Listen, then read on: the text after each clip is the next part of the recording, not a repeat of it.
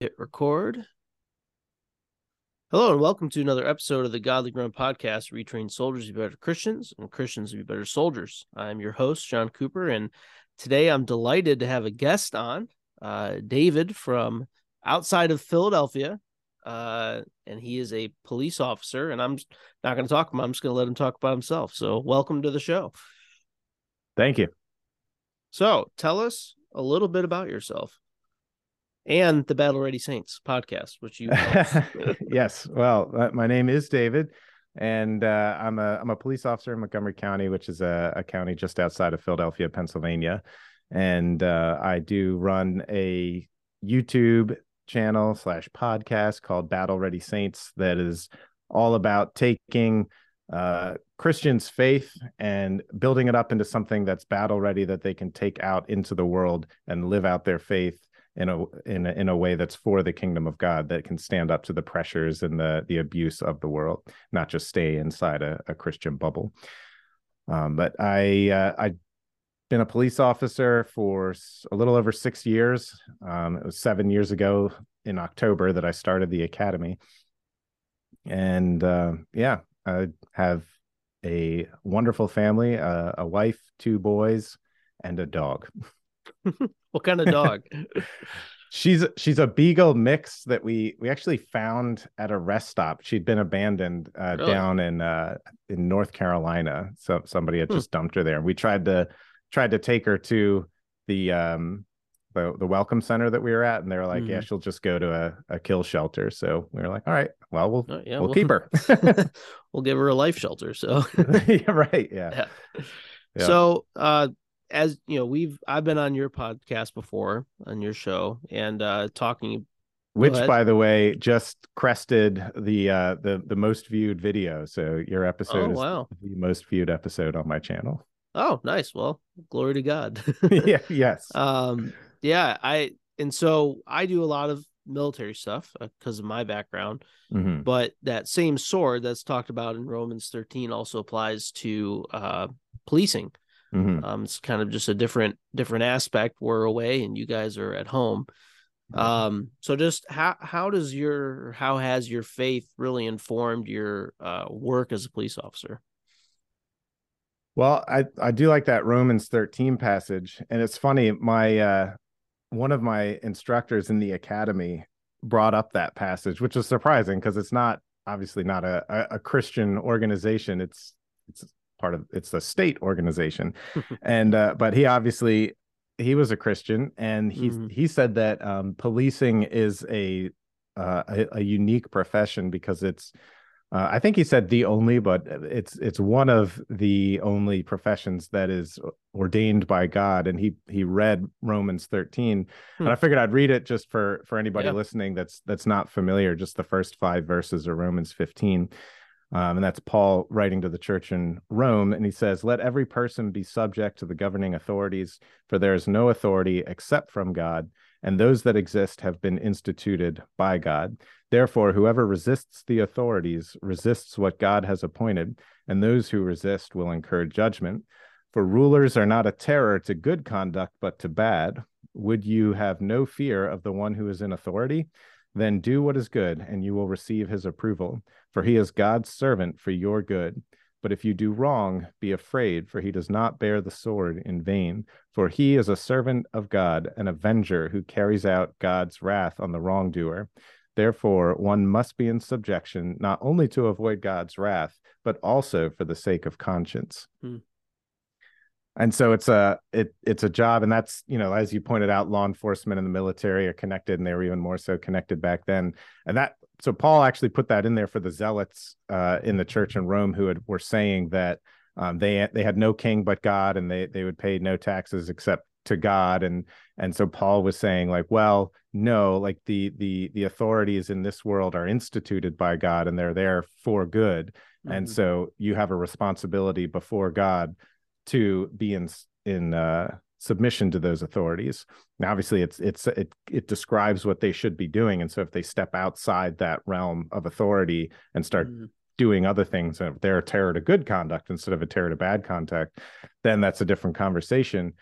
But this country, one of the nice things about being a police officer in the U.S. is that this country was founded on Judeo-Christian values, it, and that's something that becomes very clear if you're familiar with uh, our system of laws, and if you read the uh, the Old Testament, the law in the Old Testament. Mm-hmm. In fact, Deuteronomy was the most cited uh, reference in our founding documents by the founding fathers. It's like 98% of them were were uh, religious theists, and so they uh, they cited Deuteronomy more than any anything else, and you could actually see that reflected in our laws.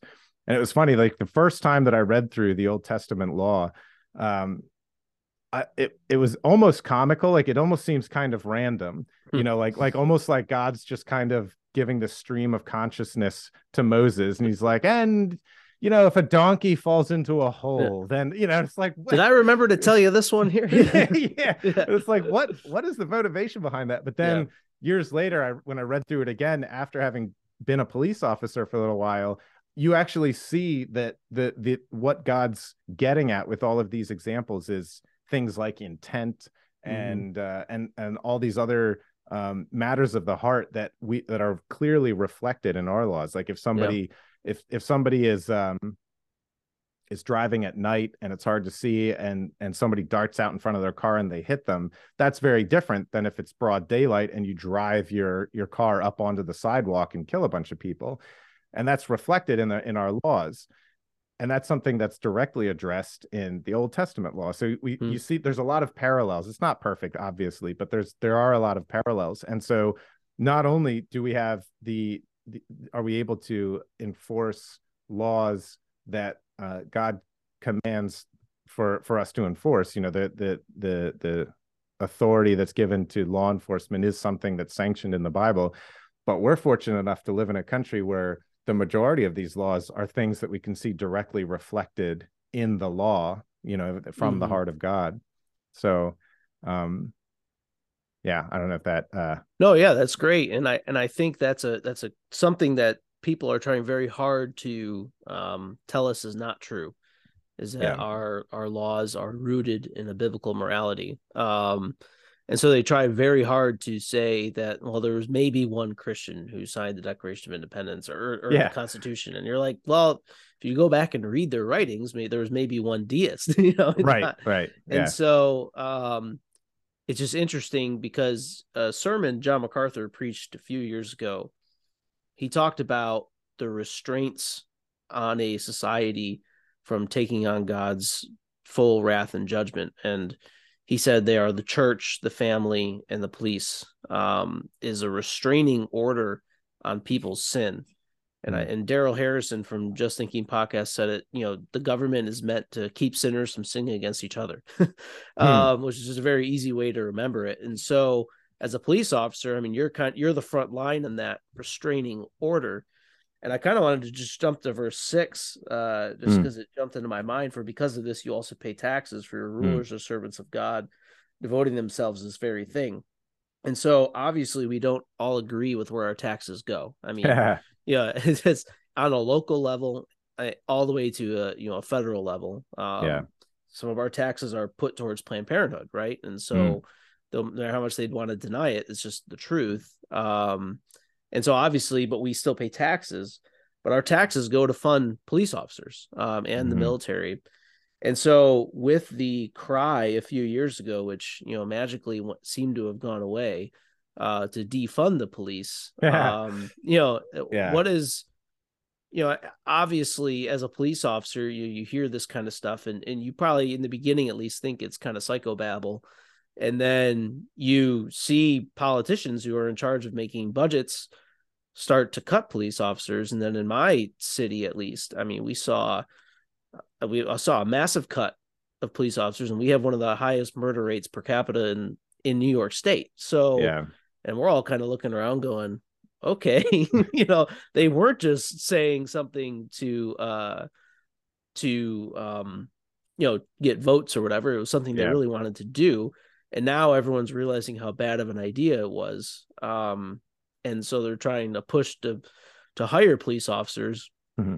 well people either quit because they yeah. heard all this or you know they were cut because of this now they want them back you know it's is kind of like okay well what is going what is going on um mm-hmm. can you just speak to maybe your your experience going through all that well um yeah no one i don't think i don't think there's a cop out there that hasn't been affected by that narrative mm-hmm. um i know even i, I work at a, a relatively small department um because in pennsylvania we have we have local police and then we have um it kind of jumps right to state we're, we're set up a little bit differently than a lot of states we don't have county uh, deputies that patrol uh, they do something different in pennsylvania um so there's a lot of smaller departments scattered around and but even in like something that I've found is there's definitely corruption, but it's not.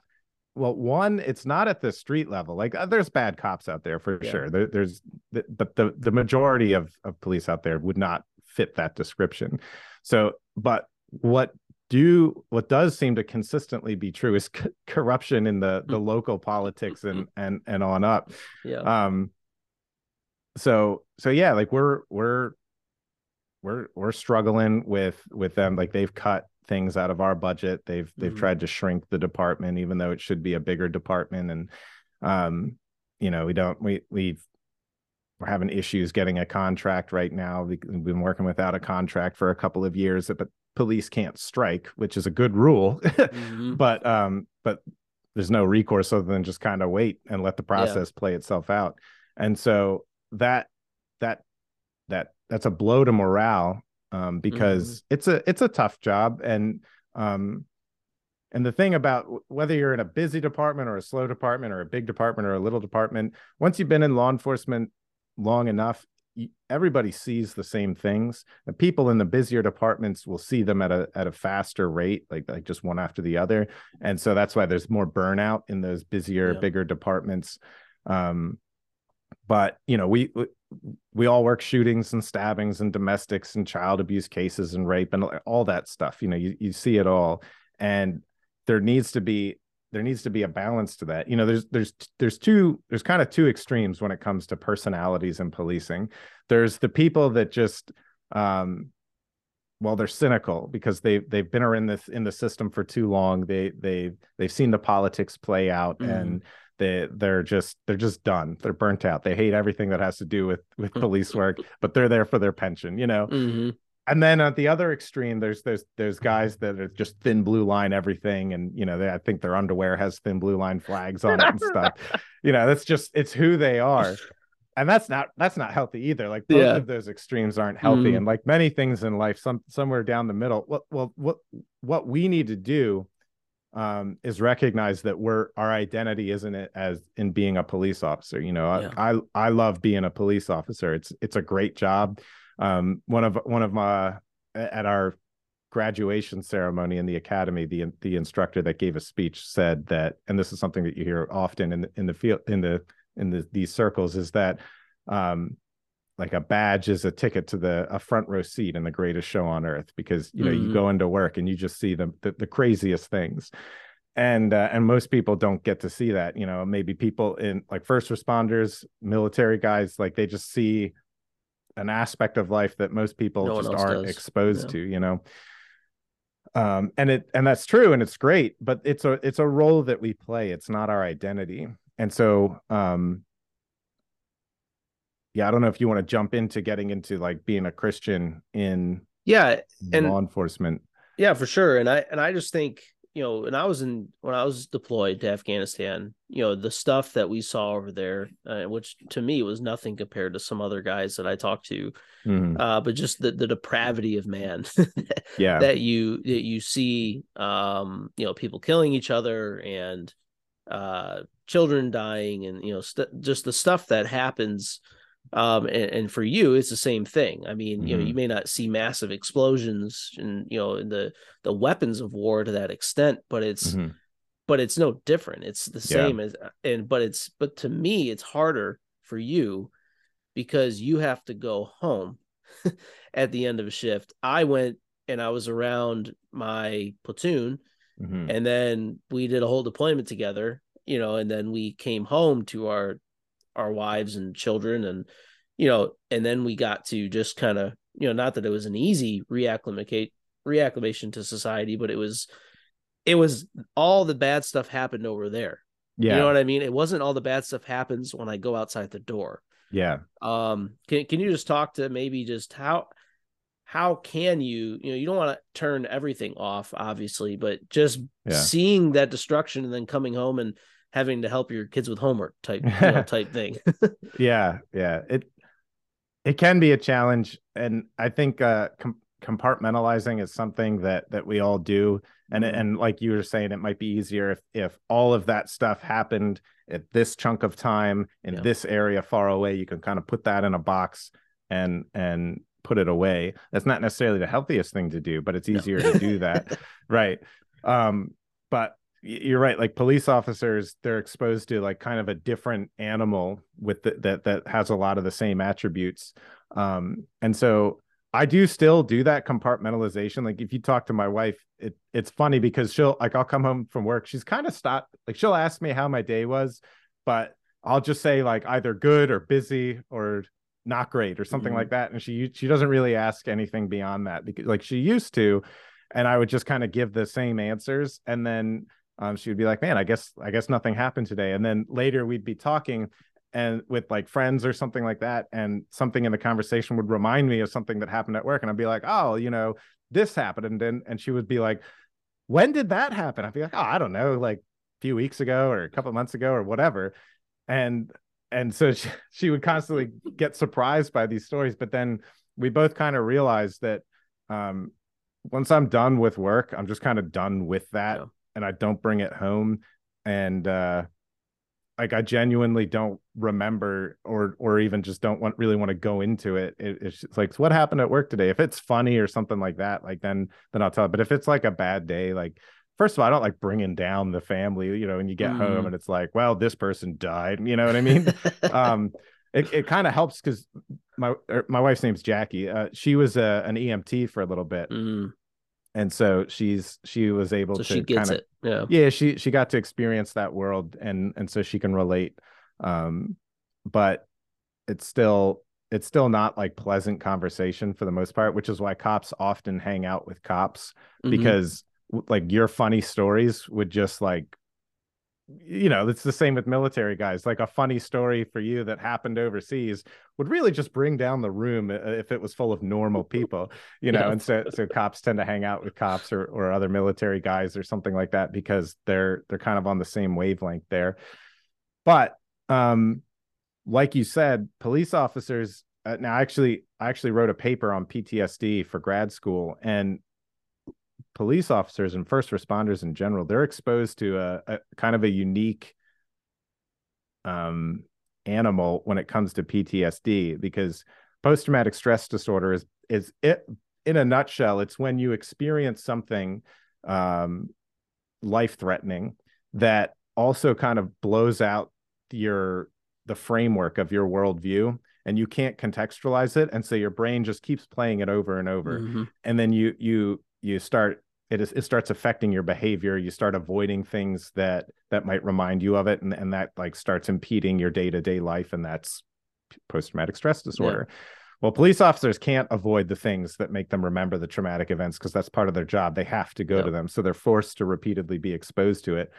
And uh and one of the things one of the biggest indicators that you'll develop ptsd is not necessarily the severity of a singular incident, but repeated exposures over a longer period of time. Mm-hmm. And and so and it's harder to detect in first responders because again they're not going to exhibit those avoidance behaviors because they their can't. job is to yeah, yeah, they can't you yeah. know um but i think the way that you deal with that um well there's all kinds of clinical things that that are are really interesting but for for the purposes of our conversation i think that christians and this I, I, think we talked about this a little bit when when you were on my show but uh, i think that christians are kind of uniquely suited to be first responders and military guys mm. because we have a framework that's not going to be blown to smithereens when we yeah. encounter trauma because we we know the world's supposed to be bad right you know? and we understand yeah. why it's bad yeah. it doesn't make it easy mm-hmm. but it it it answers the why that often goes unanswered in cases of PTSD. So when when you're exposed repeatedly to these things that are right outside your door and you have to come home and and act like everything's normal, I think what what really helps me anyways is just understanding that look, this this sin is out there. I know why it's there. You know, God created a perfect world with the potential for sin, and mm-hmm. humans went ahead and grabbed that potential and just manifested it. And so mm-hmm. we brought sin into the world. And it wasn't just like, ah, Adam and Eve really screwed us over. Every time we sin, we're adding to that snowball to effect. yeah. So none of us are innocent in any of this. I understand that that that I contribute to the problem. Um, and so I can understand why it's there. And I'm my the way that I am, I would if something's there, I would rather know that what it is and how it looks and how to deal with it than just kind of shut myself off to it. So the fact yeah. that it's going on at home, you know, not in my house, but but like in in our area, mm-hmm. it's like, well, I would rather know what it looks like than than just kind of be oblivious to it. So so yeah, so so not only do we do we have a framework to understand why it exists, um, but we also have hope yeah. because that the end of the story is not just well we're stuck with it you know and well the, the hope is obviously in christ that it's mm-hmm. the gospel that that we have that we have a a a happy ending in christ at, at the end of all of this um and and so there's an answer to that hopelessness that we're that we're exposed to now that can be a double-edged sword for christians in in law enforcement because it can be depressing to have to see all of this and know that the true problem is sin and we're not sent there to address sin. We're sent there to to administer justice to administer to enforce laws. You're sent to restrain. Right and yeah. so we're we're we're just treating a symptom. We're not actually getting to the root cause because we can't if we arrest somebody we can't we can't go like well listen while i have you the real problem is you need jesus.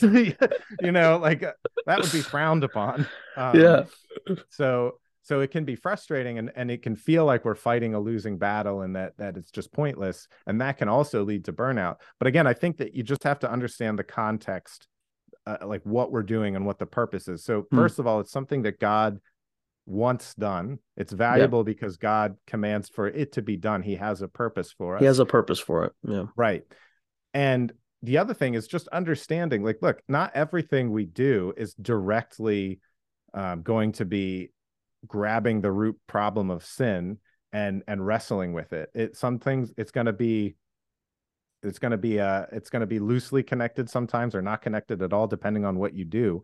Um you know i would imagine that people outside you know like like accountants may wrestle with the same feelings of futility. Um but at least as law enforcement you're you're grappling with the actual problem. You're just not treating it with the the the real thing that it needs to be treated with, which is the gospel. Um, but I still think I still think that it's valuable, and I like I like I don't know if it like is the right word, but I, I find value in being a part of the solution to that part of the problem.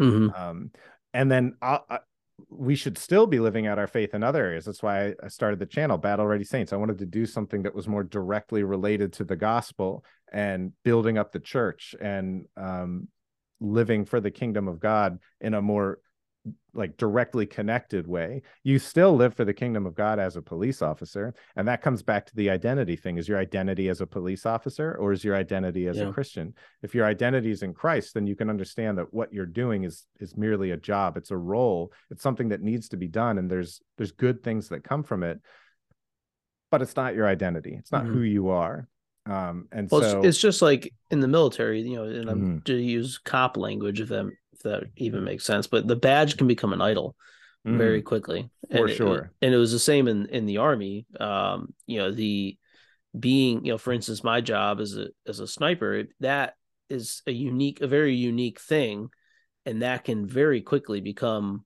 your idol it mm-hmm. becomes mm-hmm. your entire identity um you know your all your all you're listening to and all you're talking about is you know ballistics and you know you want to you want to be the guy who's got the you know the giant snake tattoo and you know i mean it's just you know you can go and i'm sure it's the same with police officers it, it yeah. quickly becomes um who you are but i mean that's uh, that's you know john calvin says that our hearts are perpetual idol factories i mean we just yeah. we make yeah. idols out of everything um and it can be you know if you're a doctor or a nurse or mm-hmm. whatever that is and when that's stripped away from you and this is talking from someone who's you know not in the military anymore it's been mm-hmm. stripped away from me i realized how much of it how much of it was who i was you mm-hmm. know um mm-hmm.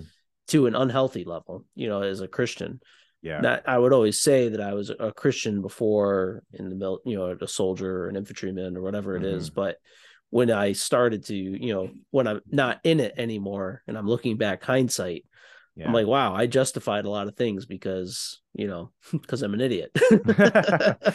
yeah. Um, well, we all are. Yeah. But but it it, it it's understandable though, because mm-hmm. it, it comes from something good. And I and I think that this is something that I've been kind of trying to figure out how to communicate well.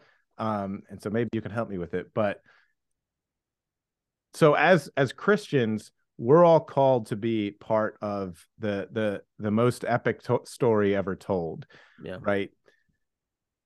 And and so when whether it's a sniper in the military or whether it's law enforcement or um even if you take your favorite movie like like what's your favorite like action adventure movie or something like that? Like my favorite movie of all time is the patriot Okay, great movie.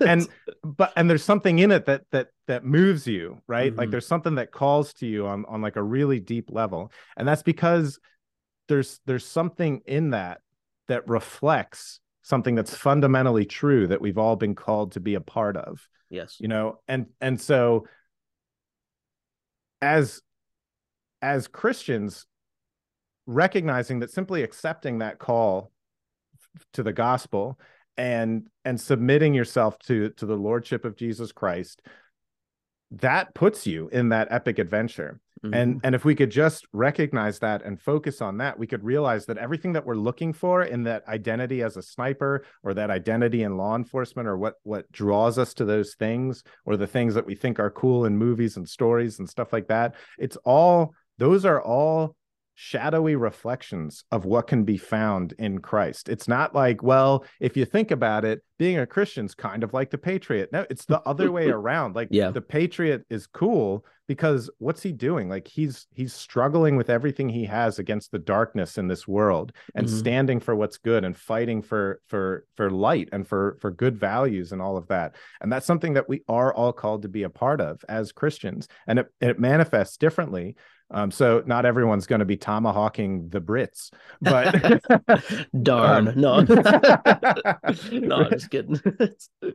but, but again, the, the the reason, like, I think that as, long as you're an, an emotionally healthy person, it's not tomahawking somebody that that is exciting. It's what mm. that represents. It's that standing up to tyranny that yeah. that represents, and that's what we're called to be to do in this world. We're called to be salt and light and stand up against the powers and principalities. And we're to take up this our our our spiritual weapons that have the power to to bring down strongholds.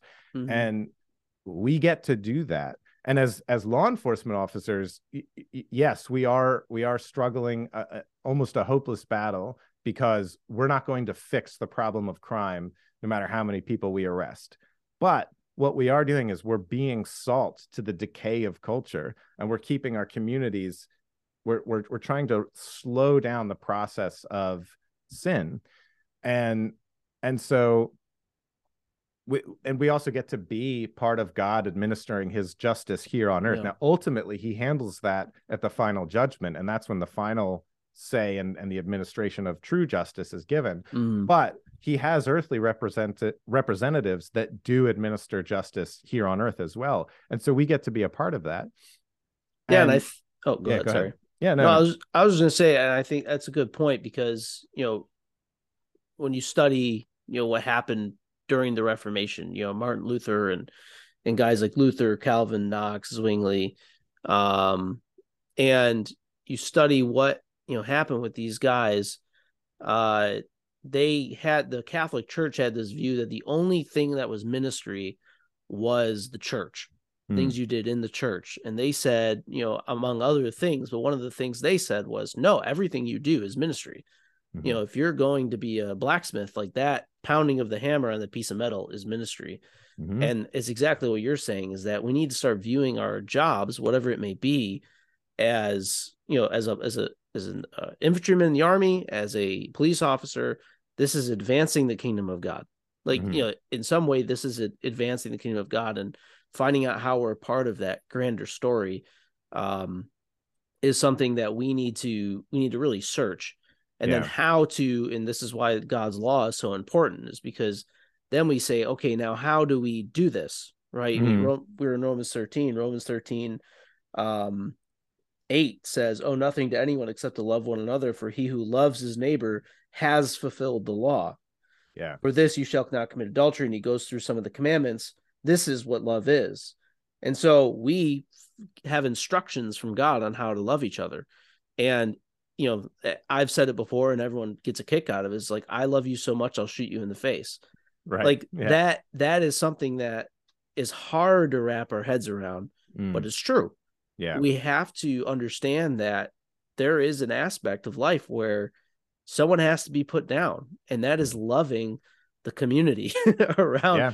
Yeah. Because that if that man's allowed to, you know, here in New York, I, you know, working in a homeless shelter now, we had a guy get arrested for having an illegal firearm. Hmm. He gets arrested. He gets booked. The guy, I helped the cops. You know, I kind of held him until the cops got there. The cops got there. You know, they did their job. Three days later, he's coming into our shelter looking for food. Yeah. And I'm like, what? How? And I didn't know anything about bail reform at the time. I learned very quickly. Yeah. But, um, you know, you're looking at that and you're like, how this man needs to be th- this is being said is love is letting yeah. this guy just go free yeah and that is not love because he's going to go find another illegal firearm he's going to then have to you know they're to have to do this whole process again you mm-hmm. talk about morale of a cop how many times can you arrest a guy and see him he gets out two days later for an illegal possession of a firearm or whatever it is and say mm-hmm. yeah i enough is enough here you know i i don't understand you know either this has to quit or I got to quit uh, yeah. for my own sanity's sake. and so because I'm cheap, I have the Zoom that's only 40 minutes. So what we're going to do is we're going to stop this conversation. I'm going to okay. re-invite you. Okay. and then we're going to yeah. continue on. All right. That sounds good. Good plan. Good plan. Yeah. All right. All right. All right. We're back. um, from my cheapness. Uh, so um yeah that kind of kind of leads me into another question i had for you so mm when i was when i was in the military i got asked from locals who are around the military base especially up here in new york i don't know how many times you know what are you going to do when you're given the orders come get our guns and i'm sure you get the same responses at least probably sometimes um yeah. and my response was always number one. I was like, that's I don't think it's going to happen. Um, I don't think it can legally happen. And an order like that comes through a lot of legal red tape. Um, now I uh what was I gonna say? Um, you know, and I think people don't understand how much personal freedom you have in the military and law enforcement mm-hmm. to say things like no. Um, it does come sometimes repercussions, but yeah. If you're if you're it's like anything. If you're really good at what you do and you can now pose a reason why you're not going to do something, usually you know, 8 times out of 10 you're going to win that. Yeah. Um because the, either that person knows that if they go against you, there's a in you know in a in a platoon or maybe in a, a force however the however it's said you know however your guys are yeah linked together um you know there there's a respect factor yeah you know if a lot of guys respect you and the the the top brass comes down and says no you're going to do this. You say no i don't think we should do this because of xyz they know that if they go against blatantly go against what you say that they're going to lose they're going to lose 75% of the entire platoon. Um because you you are functioning well. You've always been functioning well you know mm-hmm.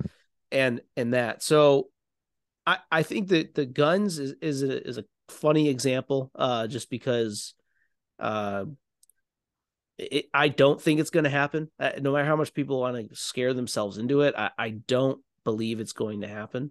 I could be wrong, and I hope I'm not, but I don't think in our lifetime we'll see something like that. But what is what has happened in Canada is police officers who had to board up churches. Yeah. During COVID and keep people away. Um, we see in other parts of the country people praying or preaching in front of an abortion clinic and yeah. police officers come. So as a as a Christian, um, how do you handle or how would you handle if these things came up, those kind of situations? So you have to, and everybody has to do this, not just police officers, but you have to have a clear idea of what your hierarchy of responsibilities is, mm-hmm. or your hierarchy of loyalties. You know, in in Acts, Peter says, you know, we should obey God rather than men when it comes down to it. And so obviously our responsibility to be obedient to God is our highest. That's at the top of that hierarchy. And then you have responsibility to family and your church and your community and your job and your coworkers and all of that. Um, so having a clear idea of what that hierarchy is, that that's the first thing that you need to do. Because if somebody like, so if they were to say, all right, we're going to start arresting Christians because they're Christians, that's a pretty easy one, right? Yeah. um, so it, it, it shouldn't it, it would be a difficult situation but it shouldn't be a difficult it shouldn't be difficult to figure out what it is that you should do in that mm-hmm. situation mm-hmm. so have that clear idea of the the hierarchy of your loyalties uh, who who are you most responsible to and then understanding exactly what the laws of this land do say and and the structure of our government you know we we are a government by the people and for the people. That's significant. You know, we're not we're not a, a, a well, theoretically, we're not supposed to be ruled from the top down. We're we're mm-hmm. supposed to mm-hmm. be ruled by the consent of those that are ruled. Now, that doesn't mean that if a singular person doesn't like something that they're now the boss which you know we hear all the time from sovereign mm-hmm. citizens and people like that you know i pay your salary or i'm this i'm your boss and it's like well no, and and no. Yeah. Like probably first of all, probably you're not paying many taxes. the people that say that. And uh and and second of all, that's just not how it works because if mm. if we have laws on the books, just because you don't like those laws doesn't mean that you're exempt from them because it's a government by the people and for the people. Yeah. Um the constitution is the so, ruler. Mm-hmm. So and someone has to enforce that. Right. And and so so understanding that helps with so with with with covid now we weren't to the the, the degree of Canada. Mm-hmm. Um, but there's there's varying degrees, and you say you don't think that a gun confiscation will happen in our lifetime, and I tend to agree with you. Um, I think that it's, I mean, the Democrats just had control of all three houses of power, mm-hmm. And that didn't nothing happened really. Yep. So like that that would have been the time if that's really what they wanted to do, but they know that that wouldn't go well, and I think that maybe we'll see that in some places um you know like california tends to lead the way with stupid policies and, and things so you know would mm-hmm. we see that at some point in california i don't know like i think even there there's a ton of republicans in california and even though that their gun even though their gun laws are stupid there's a lot of guns in california mm-hmm. Um, so I I don't I don't think that we'll see that. We'll see the slow erosion of rights yep. over time, and then one day we'll look back and be like, where did all the rights go? And it's because we allowed a slow erosion over time. I think that's how it's going to be. I don't think it's going to be like one day they're going to be like, you know what, let's take the guns. And I think when you review history and you see these things, it looks like one day we're rounding up the guns because there's an actual day when it came. Mm-hmm. But when you look at the decay, like you're talking yeah. about, there's a slow and really it's a re-education yeah. of a whole generation of people which is happening which right is now. happening. And yeah. so it could it that's why i said could it happen? Sure but will it happen in my lifetime? I don't think so. Probably um, not in my career anyways but yeah. but what does what did happen is um and, and it's not not to that degree and we weren't boarding up churches and stuff but we were having people call the police because they saw people going to church. Mm. and that was one of the most frustrating and disappointing things about COVID was seeing how quickly and easily neighbors turned on people in their community. Yeah. Just because they were doing something they didn't like. Like I literally had somebody call the police because they saw an old person go into the grocery store and they didn't think that they should be out in public right now. Like, re- yeah. let me get on that real fast. Yeah. You know, like it, it was put just that at so, the top of my priority list. yeah, people are like, my neighbors are having company over, and it's like, really, you call the police because of that? And so, understanding that that we we have freedom to assembly in in, in this country and freedom of religion and all of that, and that those those rights trump a lot of other of a lot of other things. And so, if if you want to go cite people for going to church, you're opening up a, a, world of hurt for yourself. If if any of them know anything about their rights, um, and and I think that's how you would articulate it. You know, if if someone was like, "Well, you need to go cite those people that are going to church," it's like, yeah, I don't want my name on that lawsuit, so I'm going to go ahead and sit this one out. And if you yeah. got to write me up, then go ahead and write me up.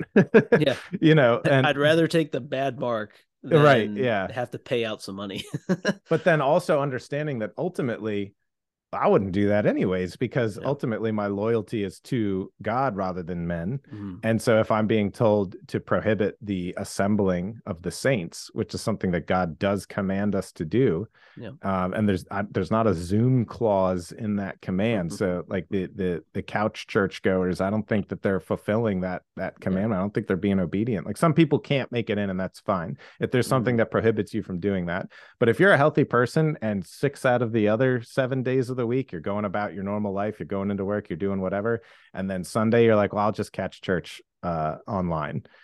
Mm. Eh, you know, yeah. I I I think you got to do some soul searching and see if you're being obedient to God. And so I don't want to find myself in the position where I'm adding to the obstruction of that because I've got to answer to God one day. And as as uh as intimidating as it can be to answer to your superiors here on earth, if you have that clear idea of that hierarchy of responsibilities in mind, you know that one day you're going to be standing before God, and that's going to be way worse than standing oh, yeah. in your sergeant's office or the chief's mm-hmm. office or your manager's office or whatever.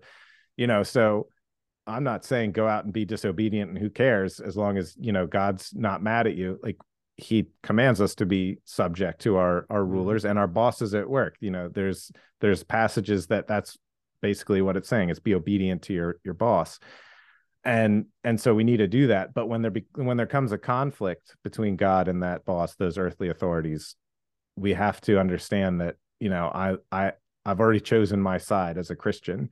And so i'm not going to be a part of um obstructing something that god commands us to do. Yeah. Yeah and that's you know i always just kind of gave the simple answer which was just i'm just not going to do it. Yeah. Um you know but but you do you do wrestle because there are things that even christians um would disagree on and so mm-hmm. you really have to be the the older i get and i'm not really that old but the older i get the more i understand why you need to be reading the bible because yes in our in our world and maybe it's just because i was young and maybe you know or maybe it was just because of the way the world was 10 years ago it didn't seem like you needed to know your Bible in and out to be able to function as a Christian. And I know that sounds heretical, but um, but it but there really there wasn't much challenge. Mm-hmm. It was mm-hmm. kind of like you're a Christian and you're over there and you do your thing and you know and it's okay. And you know, again, maybe it was weak teaching, or maybe I wasn't listening, which is more likely. Um, yeah, but well, you weren't being challenged yeah, we weren't being didn't challenged. Need to know. Yeah. And now I feel like, and again, maybe it's because I'm older, or maybe it is because of the way the world's going. You have to know what the Bible says. Mm-hmm. And when you start to think that every thought, not just action, but thought and intention, you know, that what why you're doing something is going to be laid bare before our before our lord yeah you know you really start to question everything you do um, yeah. in a healthy way you know the yeah. puritans that's what they were doing right i mean they were mm-hmm. just questioning am i eating this cupcake you know, because I am enjoying fellowship, which is good, or because I just want more cupcake, which is bad. You know, and they were, you know, they they had thought it down, and we don't even, you know, me personally, again, I didn't even, yeah, you know, just eat the cupcake. You know, yeah, cupcakes are good. yeah, cupcakes are good. Eat it. You know, and so, um, you know, really knowing the scriptures is so important, um, mm. and especially in a job like a police officer or in the military, and it is in any job, but where you have mm-hmm. to make these decisions that have lasting impact. You know, yeah, arresting somebody has a lasting impact. You know, that's going to yeah. be on the record. um, and or you know you go to arrest someone it could have a longer lasting impact if they have a, a firearm mm-hmm. or a mm-hmm. weapon of some kind um, mm-hmm. and now you are engaged in in a hostile situation yeah. where one person wins you know and yeah. so um it, you really start to think more you know when i was you know i was in, in the military i really just started to, to think more about what does the bible say about these things um yeah. I always knew it was okay to be in these jobs and be a Christian. Yeah. Just because someone told me that and I said, cool. they, yeah. You know, but then really just starting to study, okay, how, how, why is it okay? Like, yeah. And well, that's it, that's even up for more debate than I than I originally thought. If you, I don't know if you've gone and looked at the video on my channel that we did, but there's mm-hmm. people coming out of the woodworks like talking about how you can't be a Christian and be a police officer or uh mm. or or in the military or something. It's like really, you people are still around. like, yeah, we thought you guys knew by now. Well, and that's that's yeah. another. You say, are you people still around? Interesting. In seminary, I'm in a class, and they they talked about, you know we see systematic theology, right? Mm-hmm. There's there's the big there's the big pillars of systematic theology, and you know I got a book right here, you know, systematic theology by Grudem, and it's all written out, nice. and it's you know, eh, but how long it took for people to really wrestle through those things, yeah, um, yeah. and centuries are you know you look at the the tenets of systematic theology and the centuries that were put next to it as yeah. the church grew in its understanding and it was just so interesting to me because you you know, we talk about those people are still around. Like there, that was a huge debate mm-hmm. years ago, and it really isn't that much of it. There are still some yeah. who are pacifists, but it, it's just amazing that you know that people, as we learn more, you know, as as life, God throws different things at us, and the church. Yeah. develops doctrines and you know and, and that kind of stuff so that yeah. way hundred years from now, there'll be a book out there. That you know, it'll be this thick, and it'll say, you yeah. know, the doctrine of the ministry of the sword, or you know, what? Yeah. It's just, yeah, you know, and it'll be a boring book that goes on the shelf and people dust off. But we don't realize how many battles were put to get the theology where it is now. Um, yeah, I don't know. That's that's a sidetrack, but it was yeah. just amazing to me when I when I looked at that as a timeline, and mm. it just perfectly lined up I was like, wow, I never I never realized that before. um, but kind of transitioning into as a Christian in the in the as a police officer, you know, we we've talked about kind of the theological underpinning, you know, that this is something that's good. It's a ministry of God, right, to restrain evil. Mm-hmm. Um, and, and again, as law enforcement or as a border patrol and police, we try to restrain border patrol and military. There we go. We try to restrain that outside of our gates and mm. inside the gates is you know the where that work is done is, is police officers and um and other agencies as well and then you know we've talked about you know that theological underpinning we've talked about what happens when you're kind of told to do something you don't want to do right and mm-hmm. that goes against god and and one thing we didn't really mention, but it can be mentioned briefly, is that the doctrine of the lower magistrate, where it's you know if you're if you're a sheriff, you're in a sheriff's department, and the sheriff says we're not doing that, mm-hmm. um, you know whatever it is, you look in you know New York State says we're not doing we're not allowing concealed carry permits anymore, and you know Niagara County where I'm at says no, we're still doing it. Um, mm-hmm. That's where we would submit to them a lower magistrate that's still authority over us and they're they're following the, the law the real law of the land which is their mm-hmm. you know obviously god is their ruler but that law of the land on a on a on a worldly standpoint is their is their ruler but now i want i want to talk about ministering to other police officers um eh, so as a as a christian when you're in these jobs that you know where you wield the sword um and you're good at it people question how are you a christian mm-hmm. and um, not christians necessarily but people you're around because they're used to going and, and double fisting it you know cheating on their wives and yeah. you know that's not to paint a broad brush of of soldiers and police officers but we all know the ones that have well. married strippers so so um you know and that's just not a typical accountants normally aren't marrying strippers so so uh i i just wanted to I have a, a friend who does a ministry called uh, Responders on a Mission, hmm. and it's a support group for. Um, he's the one who helped me start our uh, veteran support group for those in in this unique role of first responder, police officer, EMT, and firefighter. Um, but as a Christian, you know, you have a chaplain, uh, if your department has one. But I learned from being in the military, you know, it all depends on how good your chaplain is, is mm. how much he's involved. And can he really serve 400 soldiers as one guy? He can't. Yeah. So how, how do you minister to your fellow police officers?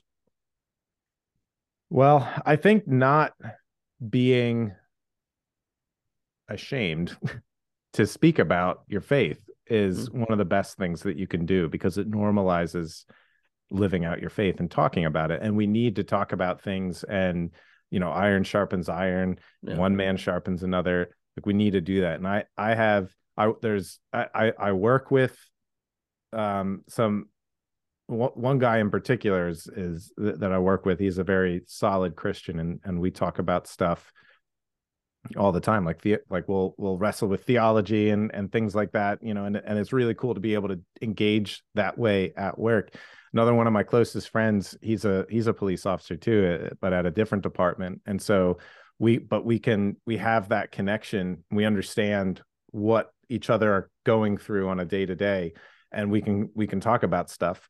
Um and i think and actually one of the one of the uh, one of the things that he his, his name's Chris, so shout out to Chris if you're listening. One of the things that he says often is that people will usually behave out of their perceived identity and i think there's a lot of truth to that and so when mm. you feel that um, well i'm a cop and cops drink a Do lot this, and yeah. cops curse a lot and you know fill in the blank all of a sudden you you start finding yourself doing that or or at least being pulled in that direction and so i think that if you can if you can live out your faith and have a good testimony and, and try to help hold each other accountable, then that changes that perceived identity of a Christian police officer. Like, well, I'm a Christian. First of all, our identity, like we were talking about earlier, your identity should be in Christ, not as a police officer. That's part, that's going to be part of your identity because men in particular very closely identify with what it is they do mm-hmm. for a living.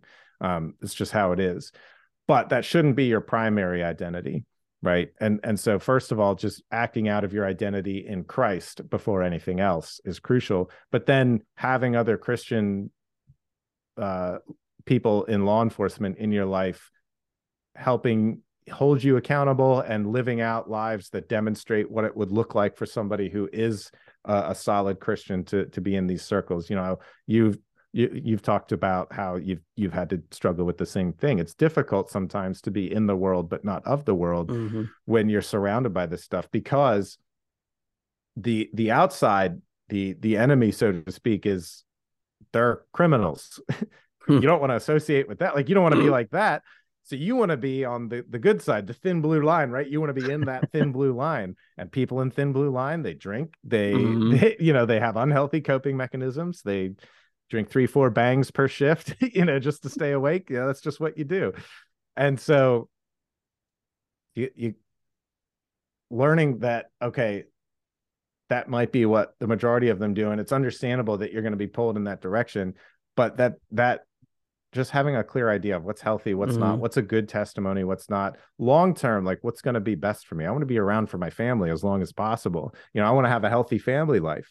And mm-hmm. so if. I start developing habits that are destructive to my relationships here or my relationships outside of law enforcement, that's not good. If I if I start developing behavior that's destructive to my testimony, you know, I, I say that I'm a Christian. I, I have this channel that that I run, but then if I'm going and getting drunk you know, on the weekends or whatever, just because, well, you know, it's it's just what cops do. That really mm-hmm. undermines any yeah. effectiveness that I might be able to have. Because if somebody sees that, they're going to be like, "Well, I'm not listening to this guy," mm. which and rightfully so. Which is why we should flee any appearance of evil, so that we don't undermine our own testimonies when when when it comes down to it, and we're supposed to share the gospel. Yeah. Because you know, ministering to other people that aren't Christians in law enforcement, if I'm exactly like them in every way and then I want to tell them, oh, hey, you should believe the gospel. It's like, well, why?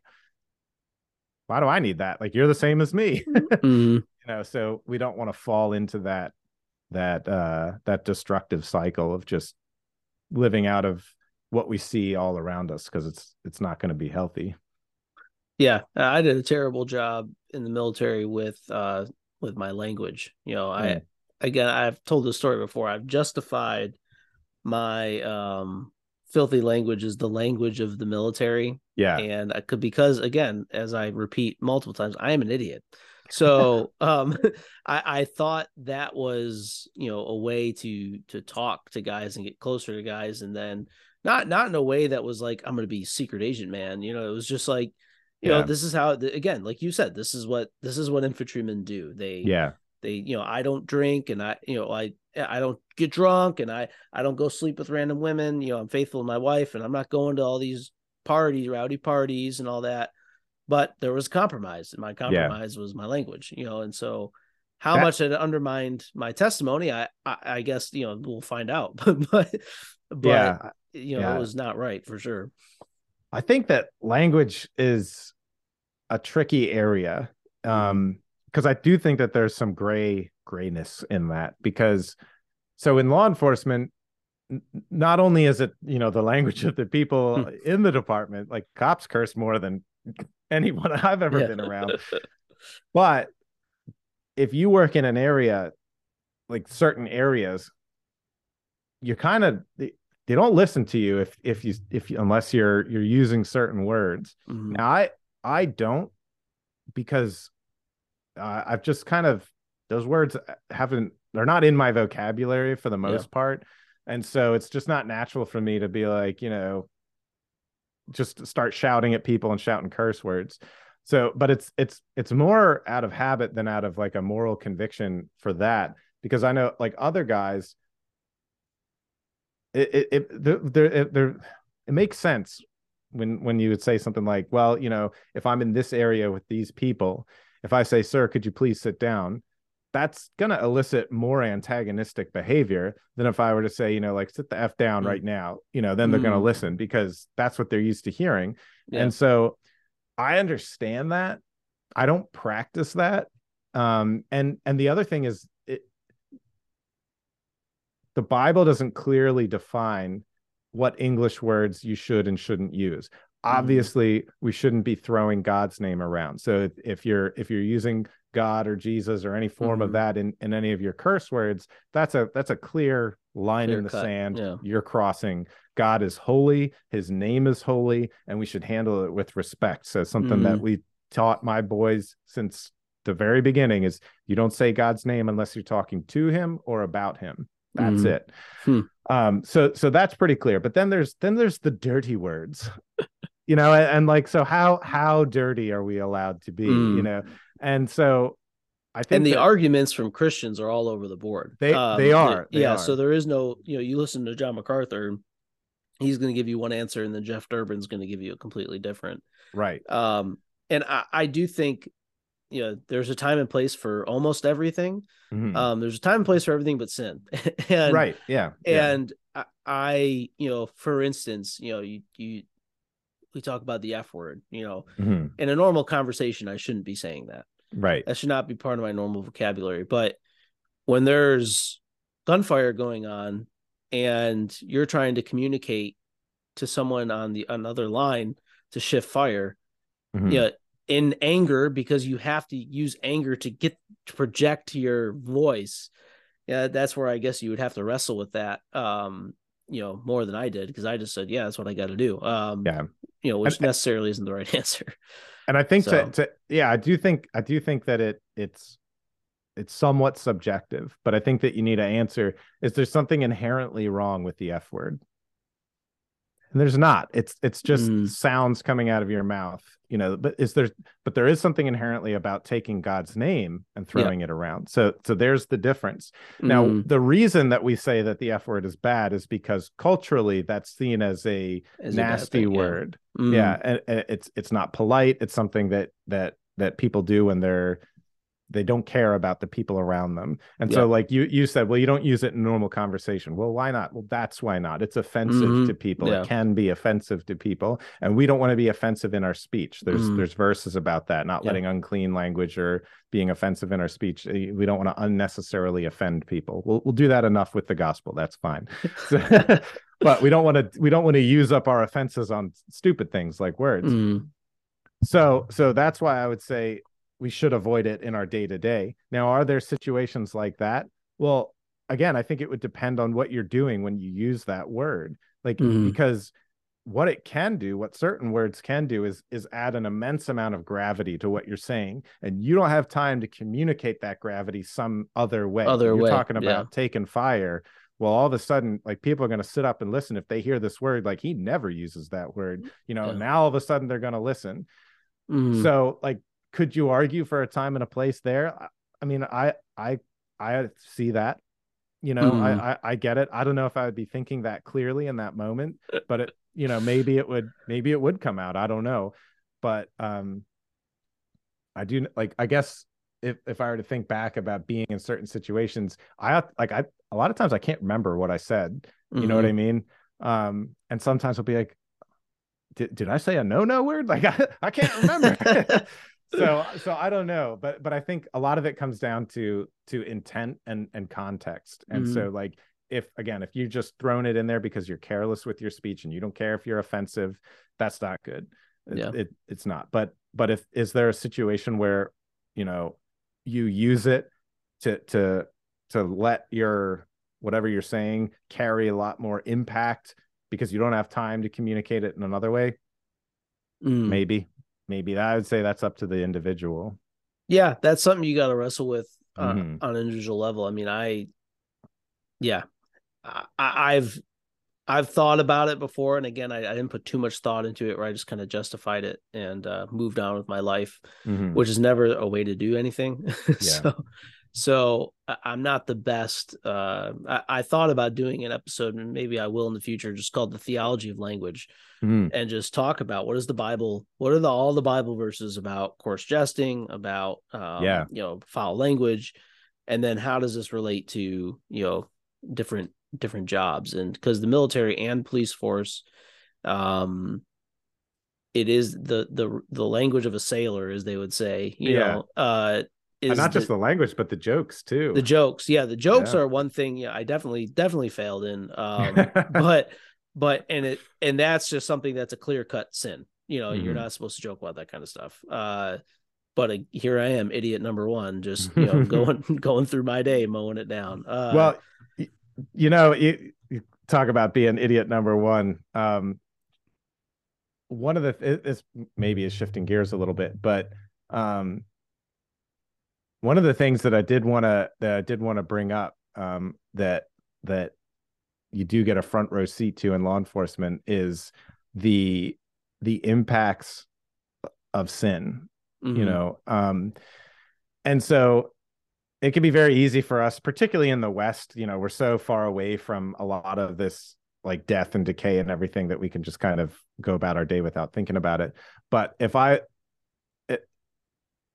so I I'm not I don't mean to be offensive to junkies out there, but I would like junkies in in my mind at, at knee jerk reaction they can be some of can be some of the the the, the nastiest people that you meet. You know, like mm-hmm. they're they're just unkempt, they're they're they're smelly, and they, they like they they keep going back to this thing that's so destructive, and they can be so frustrating. And it's like like you sit here and you tell me you want to get clean, but like you're sitting on top of the drugs you just bought, trying to hide them from me. Like, how can I believe? Like, how, why should I believe you? You know, mm-hmm. and it mm-hmm. would be very easy to feel, even like subconsciously feel superior to them and be like, yep. well, they're they're just gross people, and what's their problem? Like, why they they they could just stop if they wanted to. Um, yep. and uh, but one of the humbling things that has happened is I'm I'm reminded every time I, I, I meet somebody like that and I have to deal with somebody like that. First of all, one of the one of the cool things about being a police officer and one of the ways that you can live and work oriented towards the kingdom of God is when you meet people like this is exhibit the love of Christ to them. And that doesn't mean mm-hmm. letting them go. Like you still have a job to do, but you could treat them respectfully or you could treat them disrespectfully. Yeah. I'm not saying I'm perfect at that, but at least I, I have a job where I have the opportunity to interact with them to, to yeah. do that. But what I'm what I'm constantly reminded of every time, anytime I have a thought of it or something like that, is that is exactly how I am before mm-hmm. God. But, or or worse, not not even not even exactly, but worse. You know, like I, I'll wrestle with sin, and and Paul even talks about this. You know, the things that I hate, I do, and the things that I want to do, I don't do. And so we like we'll all sit there and tell God, I really don't want to sin. Hmm. And then I turn around and I go and sin. Yeah. You know, and and God could have that reaction of ugh, you know, because how much more you, you know despicable are we our righteousness even our righteousness is just filthy rags before god so so how much more our sin you know um, but instead of responding that way to us he we we get the love of Christ. We have the Holy mm. Spirit who comes and comforts us and who is always going to meet us where we're at, pick us up and help us to walk forward, you know, and and try again. And so that helps me to have some compassion when I have this vivid picture of what it is that sin yeah. can lead to in front of me and it's like look the only there's there's very little difference between the two of us you know like mm. i I've I'm I'm I've got a badge on and I've got a job to do and everything, but that doesn't make me any better or any worse than this person that I'm dealing with. We are we're both sinners before God, and on Judgment mm-hmm. Day, I'm not going to be standing any higher than them, you know. And and like my my hope and my prayer for them would be that um, that they would find Jesus, and and I think that and and hopefully get the their issues straightened out but just the the reminder that you know not to be that pharisee who looks over at the tax collector and says well thank god i'm not like him you know and where where the tax collector is beating his chest and won't even raise his eyes to heaven and he says you know god have mercy on me a sinner and they both yeah. walk away and the which one walked away right with god well the the, the tax collector you know mm-hmm. and so just being careful not to get comfortable in this position of I'm an all right guy, you know, I'm I'm a pretty good Christian, you know, and and at least I'm not, you know, a drug addict. Ooh. Yeah, mm-hmm. it's like, mm-hmm. well, you're a sin addict. yeah. That's worse.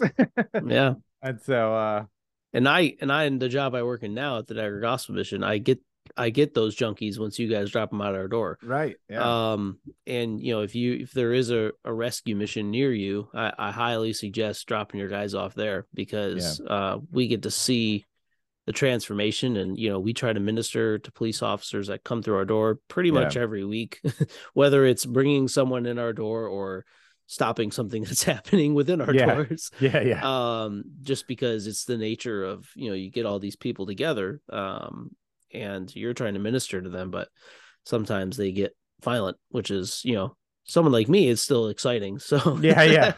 yeah. Um, but yeah, so as we wrap up, uh, I just wanted to first off thank you for uh, coming on yeah. and um, and talking about this. I think that in these jobs, talking about the Lord, you know, we try to do on an individual basis, but as far as Christendom talking about um, or you know Christianity at large talking about these jobs and how they are a ministry is something that you're doing and something that I'm attempting to do um, eh, well. So if someone wants to find uh, you, how do they do so? You could look up Battle Ready Saints on YouTube or Instagram I'm on both of those pages and, and uh, give us a follow there. That's where we uh, we're also on uh, any major podcast platform, Apple Podcasts, Google Play, Spotify, all that. Well, good. Yeah, and I highly suggest going on there. I guess our episode before was the the most listened to, so maybe this will be the most listened to. Godly grunts. Uh, who hey, knows? Uh, maybe. Yeah, maybe. Um, and so hopefully you, for the right reasons. Yeah, hopefully. yeah, and so if you want to support this ministry, you can donate to the Niagara Gospel Mission um, which is where we house homeless veterans uh, and homeless people, homeless men. We have transformation programs, and we get people find the find people of the police drop people off, and we we give them the gospel and hope they do come around the other end. And uh, and so, I just want to thank you for coming on. Um, this was a great uh, a great interview, great talk. So yeah, thanks for it. having me. Yeah, it's it's been a blast as always. Yeah. All right. Have a good one. You too.